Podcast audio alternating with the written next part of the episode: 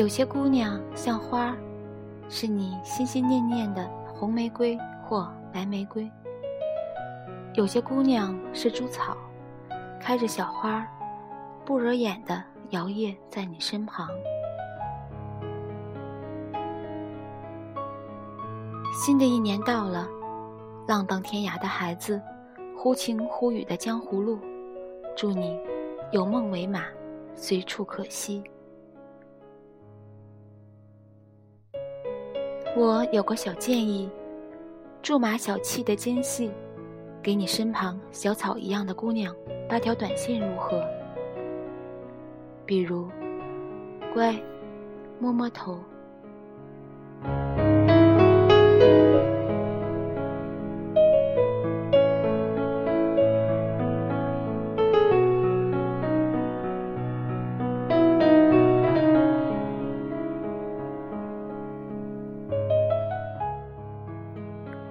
种神奇的本领，在整洁的房间不出三天，一定乱成麻辣香锅。我也不知道是怎么搞的，就是乱，所有的东西都不在原来的位置。手表冷藏在冰箱里，遥控器能跑到马桶旁边去，衣服堆成几条战壕，沙发上挤满了外套，扒上半天才能坐人。我自己不能收拾，越收拾越乱。往往收拾到一半就烦了，恨不得拿铲子一股脑铲到窗外去。最烦的就是出门之前找东西，东翻西翻，越忙越乱，一不小心撞翻了箱子，承摞的稿纸雪崩一地，碳素墨水吧唧一声扣在木地板上，跋山涉水的朝墙角那堆白衬衫蜿蜒而去。我提着裤子站在一片狼藉中，捡起一根烟来，却怎么也找不到打火机。委屈死我了！这种老单身汉的小委屈，几乎可以和小姑娘们的大姨妈痛相媲美。每当这种时候，我就特别的想念杂草敏，想得鼻子发酸。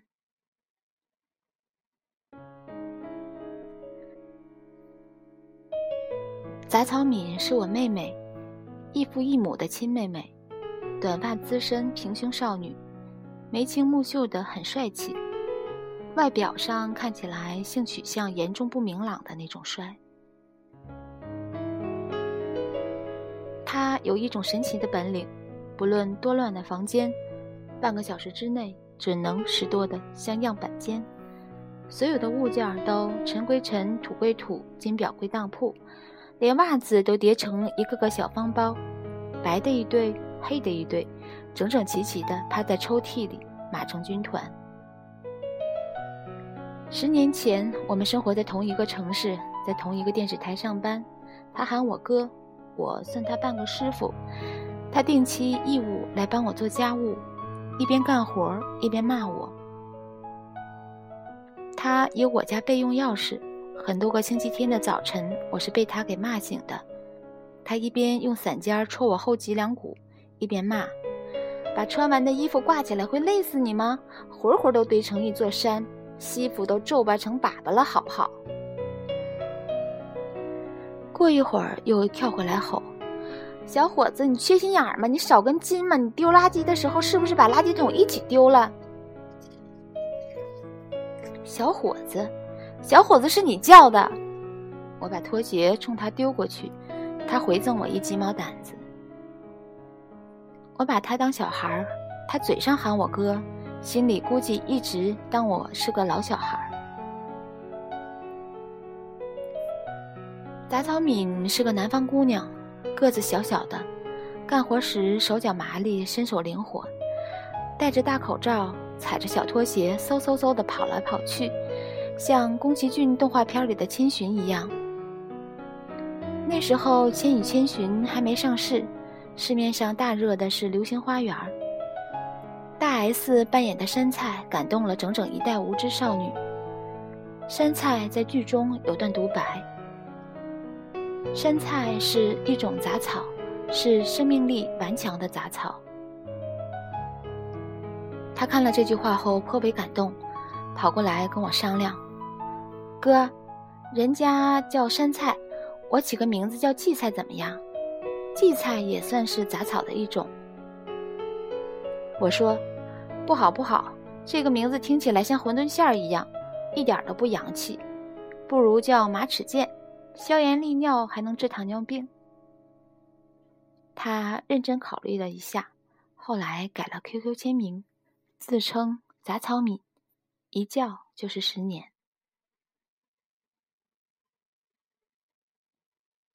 我第一次见到杂草敏时，他还不到二十岁。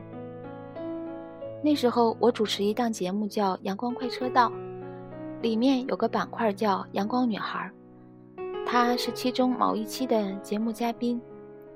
她那时候中师毕业，在南方一个省委幼儿园当老师，本来应该按部就班的混上十几年，混成个省委后勤机关部门小领导什么的。怪就怪我的一句话，断送了他的大好前程。我那时候年轻，嘴欠。台上访谈他时，不按台本出牌。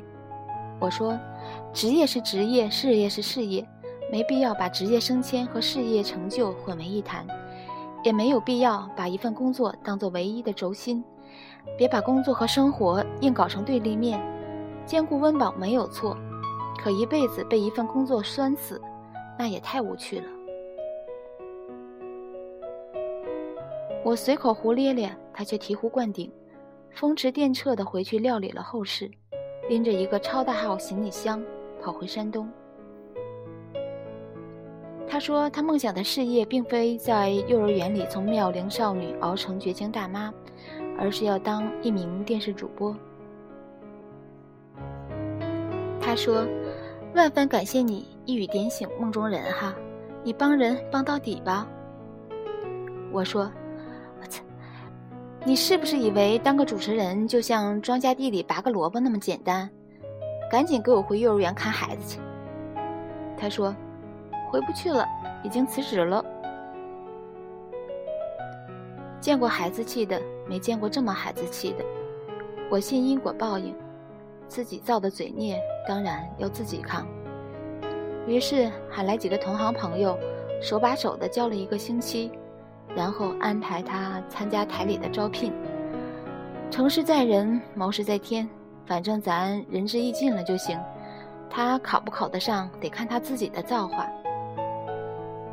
没想到居然考上了，名次还挺靠前。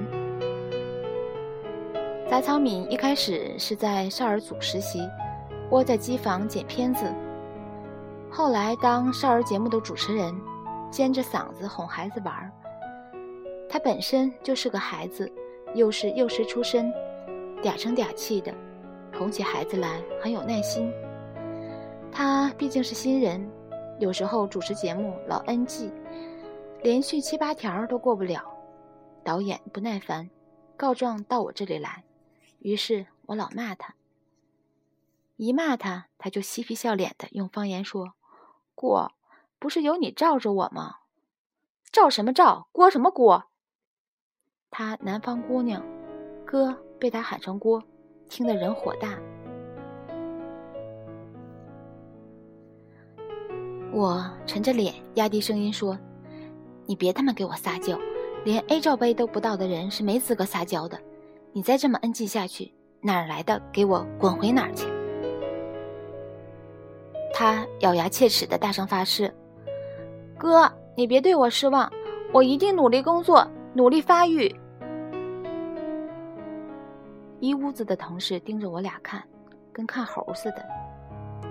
我左手卡着他的脖梗子，右手捂住他的嘴，把他从我办公室推了出去。后来他上进了不少，经常拿着新录的节目带子跑来让我指点，还事儿事儿的捧着个小本子做记录。我那时候实在是太年轻，好为人师，很享受有人来虚心求教的感觉，难免挥斥方遒，唾沫星子乱飞，有时候聊得刹不住车，生活、感情、理想各个层面都长篇大论，着实过了一把人生导师的瘾。她也傻，说什么她都听着，还硬要把我当男闺蜜，什么鸡毛蒜皮、猫事狗事都来问我拿意见。我大好男儿哪里听得了那么多婆婆妈妈？有时候听着听着听烦了，直接卡着脖梗子把她推到门外去。不过时间久了，关系毕竟是密切了许多。他再聒聒的喊我的时候，好像也没有那么烦人了。电视台是人精扎堆儿的地方，他傻乎乎的，太容易受欺负，有时候也难免为他出出头。有一回，他像个小孩一样躲在我背后，露出半个脑袋，伸出一根指头，指着别人说：“就是他，他欺负我。”我一边黑着脸骂人，一边心里好笑，想起小时候表弟经常拖着鼻涕和我说同样的话。就是他，他欺负我，哥哥，你快帮我揍他。那时候杂草敏工资少，他自己也不客气，一没钱了就跑我办公室来，让我带他吃肉去。我看他一个小姑娘家家的，背井离乡来跳火坑，难免生出点恻隐之心，于是撸串啃杨叶子的时候都带上他。他也不客气。扎皮咕咚咕咚地往下灌，烤大腰子一吃就是三个起，吃得我直犯怵。有一回我实在忍不住了，语重心长地跟他说：“妮子，大腰子这个东西吧，你吃再多也没有用啊，有劲儿你使不上啊。”他愣了一下，没听懂，然后傻头傻脑地呲着牙冲我乐。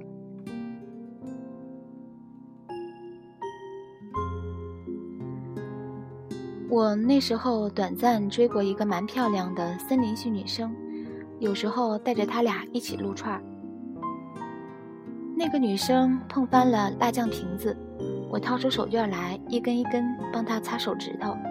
那姑娘赏我一个大大的吻。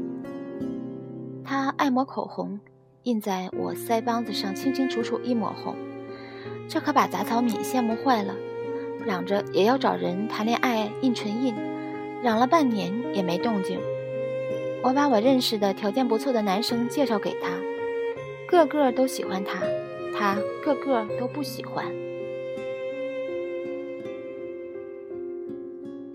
有一回他来帮我收拾家务的时候，我问他到底喜欢什么样子的男生，他歪着头不说话，一边叠衣服一边不耐烦地说：“不用你管。”我说。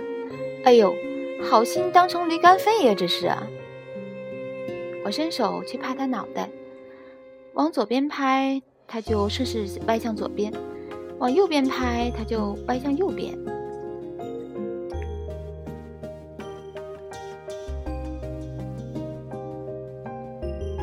那些年我在拉萨开酒吧，每回一录完节目就从济南往西藏跑。我有我的规矩。只要是回拉萨，那就只带单程的路费，从济南飞到成都或丽江，然后或徒步或搭车，一路卖唱或卖画往前走。苦是苦了点儿，但是蛮有意思的。反正在这个世界挣来的银子，少爷懒得拿到那个世界去花。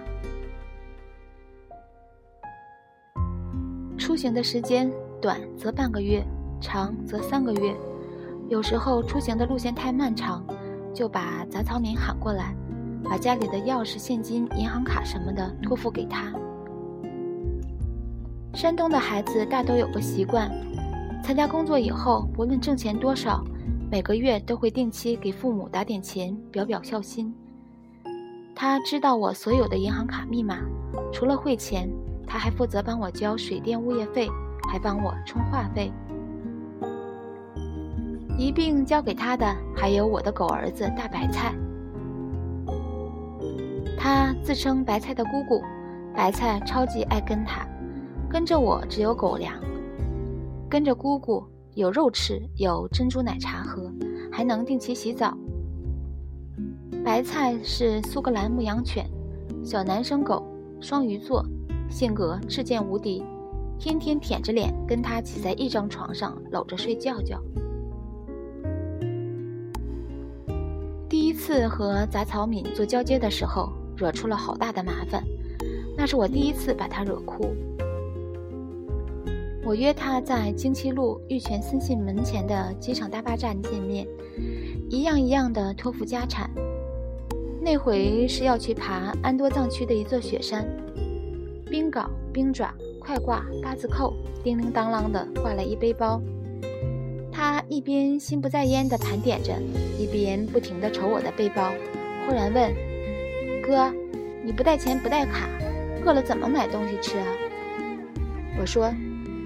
卖唱能挣盘缠，别担心，饿不着。他嘴一下子撅起来了。他那个时候对自助旅行完全没概念，把雪山攀登、徒步穿越什么的想象成红军爬雪山过草地，以为我要天天啃草根、煮皮蛋。他沉默了一会儿，又问：“雪山上会不会冻死人？你穿秋裤了没？”哈，秋裤！我着急上车，心不在焉地说：“穿了也没用，一般都是雪崩直接把人给埋了，或者从冰壁上直接大头朝下栽下来，干净利索的摔成饼。”说着说着，我发现他的表情不对，他忽然拿手背捂着眼，嘴憋了一下，猛地抽了口气，哇的一声就哭出来了，眼泪哗哗的从指头缝往外淌。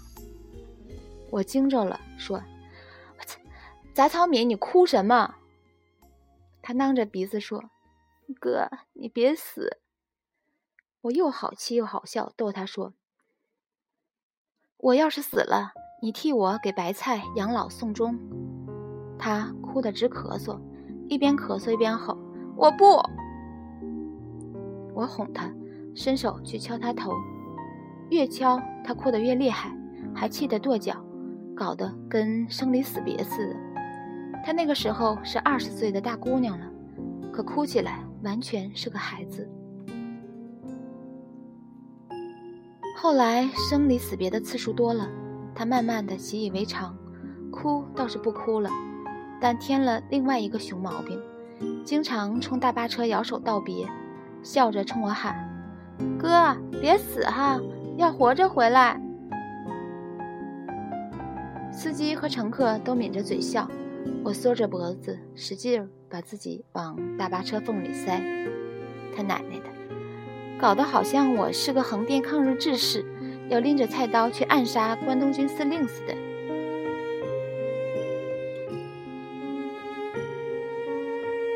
哪个男人年轻时没莽撞过？那时候几乎没什么惜命的意识，什么山都敢爬，什么路都敢趟。夜路走多了，难免撞鬼。后来到底出过几次事，断过两回肋骨，残过几根手指。但好歹命贱，藏地的赞神和念神懒得收我。左手拇指是残在滇藏线上。当时遇到山上滚石头，急跑找掩体时一脚踩空，咕噜噜滚下山崖。幸亏小鸡鸡卡在石头缝里，才没滚进金沙江。浑身摔得淤青，但仍无大碍，就是左手被石头豁开几寸长的口子，手筋被豁断了。我打着绷带回济南，下了飞机直接跑去千佛山医院挂号。大夫是我的观众，格外照顾我。他仔细检查了半天后问我：“大兵，你平时开车吗？”我说：“您几个意思？”他很悲悯地看着我说：“有车的话就卖了吧，你以后都开不成车了。”他刷刷刷地写病历，歪着头说：“快下班了，你给家里人打个电话来办一下住院手续，明天会诊，最迟后天开刀。”自己做出来的孽自己扛，怎么能让爹妈跟着操心？我犹豫了一会儿。拨了杂草敏的电话，这孩子抱着一床棉被，穿着睡衣拖鞋冲到医院，一见面就骂人，当着医生的面杵我脑袋，然后抱着棉被跑前跑后的办各种手续。我讪讪地问：“恩公，医院又不是没被子，你抱上棉被来干嘛呀？”他懒得搭理我，一眼接一眼的白我。到了住院部的骨科病房后，他把我摁在床上，强硬无比的下命令：“你给我好好睡觉休息。”医院的被子本来就不薄，他却非把那床大棉被硬加在上面，然后各种掖被角。掖完被角，双手抱肩，一屁股坐在床边，各种运气。隔壁床的病人都吓得不敢讲话。我自知理亏，被裹成了个大蚕蛹，热出一身白毛汗来，也不敢乱动。他就这么干坐了半个晚上。半夜的时候，歪在我脚边，轻轻打起了呼噜。他在睡梦中小声嘟囔：“哥，别死。”我坐起来，偷偷叼一根烟，静静地看着他。清凉的莱索尔药水味儿里，这个小朋友打着呼噜，穿着毛茸茸的睡衣，白色的扣子，小草的图案，一株一株的小草。会诊的时候，他又狠狠地哭了一鼻子。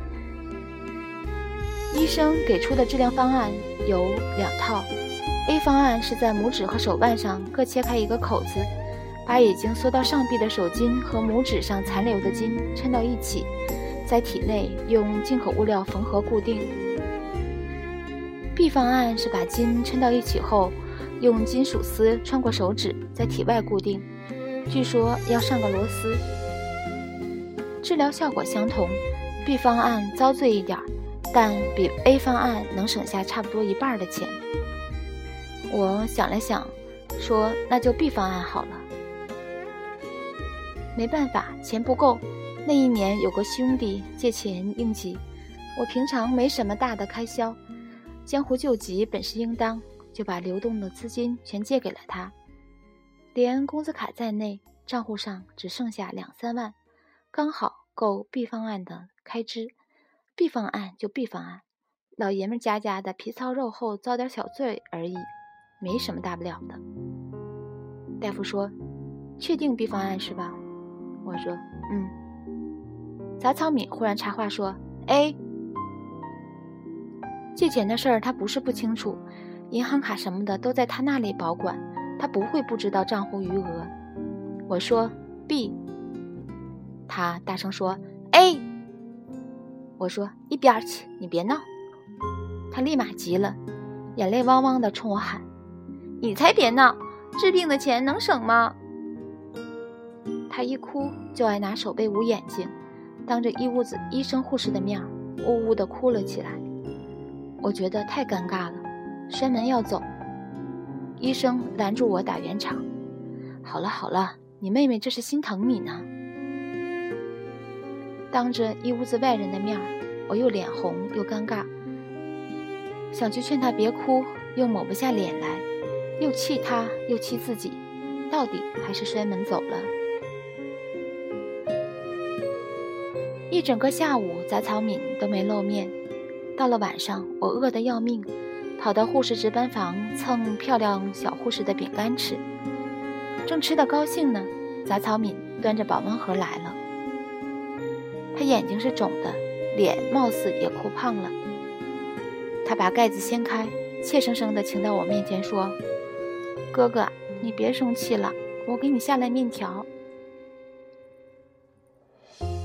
一碗西红柿鸡蛋面，腾着热气，西红柿切得碎碎的，蛋花也碎碎的。我蹲在走廊里，稀里呼噜地吃面条，真的好吃。又香又烫，烫得我眼泪噼里啪啦往碗里掉。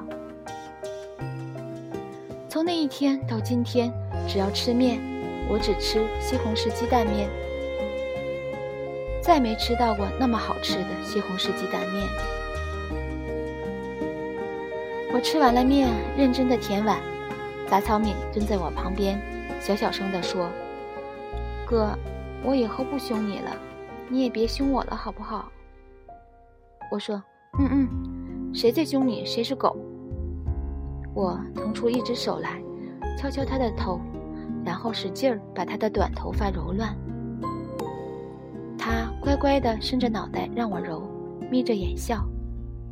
他小小声地说：“我看那个小护士蛮漂亮的。”我小小声地说：“是呢，是呢。”他小小声地说：“那我帮你去要他的电话号码好不好？”我说：“这个，这个。”小护士从门里伸出脑袋来，也小小声地说：“他刚才就要走了，连我 QQ 号都要了，还他妈吃了我半斤桃酥。”最后到底还是执行了 A 方案。他知道我死要面子，不肯去讨债，也不肯找朋友借，更不愿和家里开口。多出来的钱，他帮我垫了。他工作没几年，没什么钱。那个季度，他没买新衣服。手术后感染化脓，又术后粘连，足足住了几个月的院。白草敏那时候天天来陪床，工作再忙也跑过来送饭。考勤保证不了，加上旷工，奖金基本给扣没了。但一天三顿饭从来没耽误过。我衣来伸手，饭来张口，难得当回大爷。人家住院都瘦，我是蹭蹭的长肉，脸迅速的圆了。整个病房的人都爱她，我骗他们说这是我亲妹妹。有个小腿骨折的老太太硬要认儿媳妇，很认真的给我数到他们家有多少处房子，多少个铺面。她和那帮小护士玩成了姐妹淘。你送我个口红，我回赠个粉饼，聚在一起叽叽喳喳聊电视剧。人家爱屋及乌，有两个小护士经常在饭点儿噔噔噔跑过来，摸摸我脑袋，然后往我嘴里硬塞一个油焖大鸡腿儿。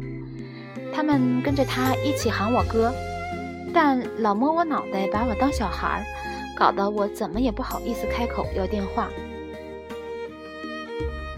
生病也不能耽误工作，台里催我回去录节目，整条胳膊打着石膏上台主持，终归是不妥。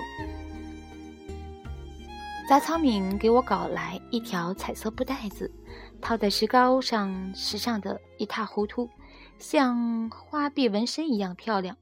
录节目的期间，他神经兮兮的擎着透明胶跑过来往长筒袜上按。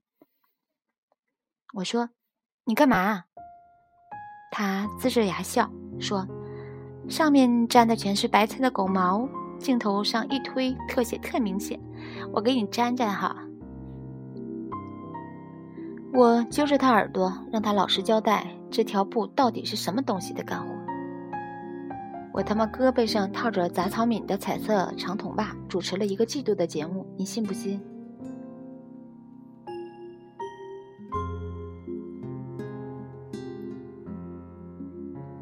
整整半年才最终痊愈。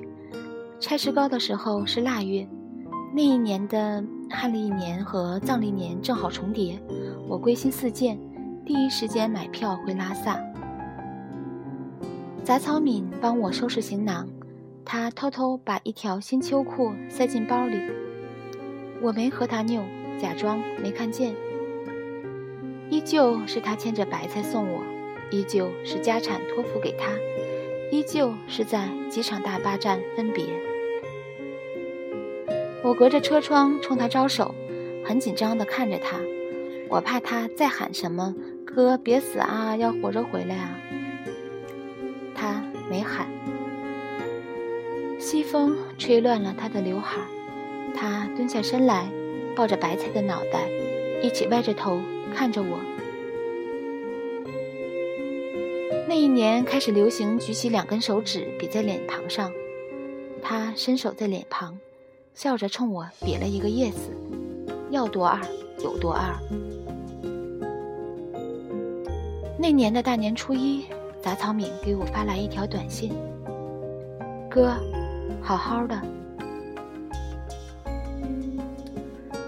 我坐在藏北高原的星光下，捏着手机看了半天。而后的每一年大年初一，我都会收到一条同样的短信，在成堆的“新年快乐，恭喜发财”中，有杂草敏短短的四个字：“哥，好好的。”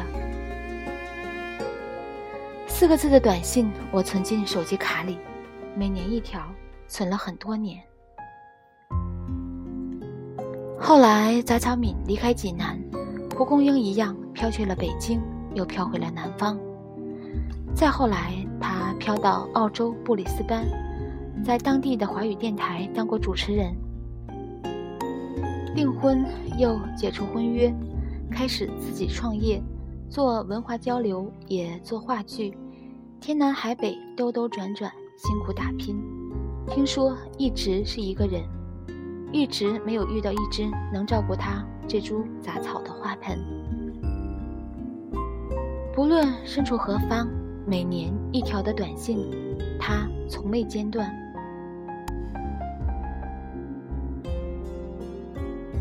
很多个大年初一，我收到那条四个字后，都想回复一条长长的短信。可最终，都只回复了四个字了事。乖，摸摸头。敏敏，我不知道该说些什么。你喊我哥，喊了十一年，可一直以来，我都明白，那些年不是我在罩住你，而是你在心疼我。有些话，年轻的时候羞于启齿。等到想说的时候，已是人近中年，且远隔万重山水。我有过许多女朋友，每一个都比你胸大，比你腿长，可没有一个能煮出你那样的面来，又烫又香的西红柿鸡蛋面，烫得人眼泪噼里啪啦往碗里掉。真想再吃一次。今宵除夕，再过几个小时，就能收到你的新年短信了。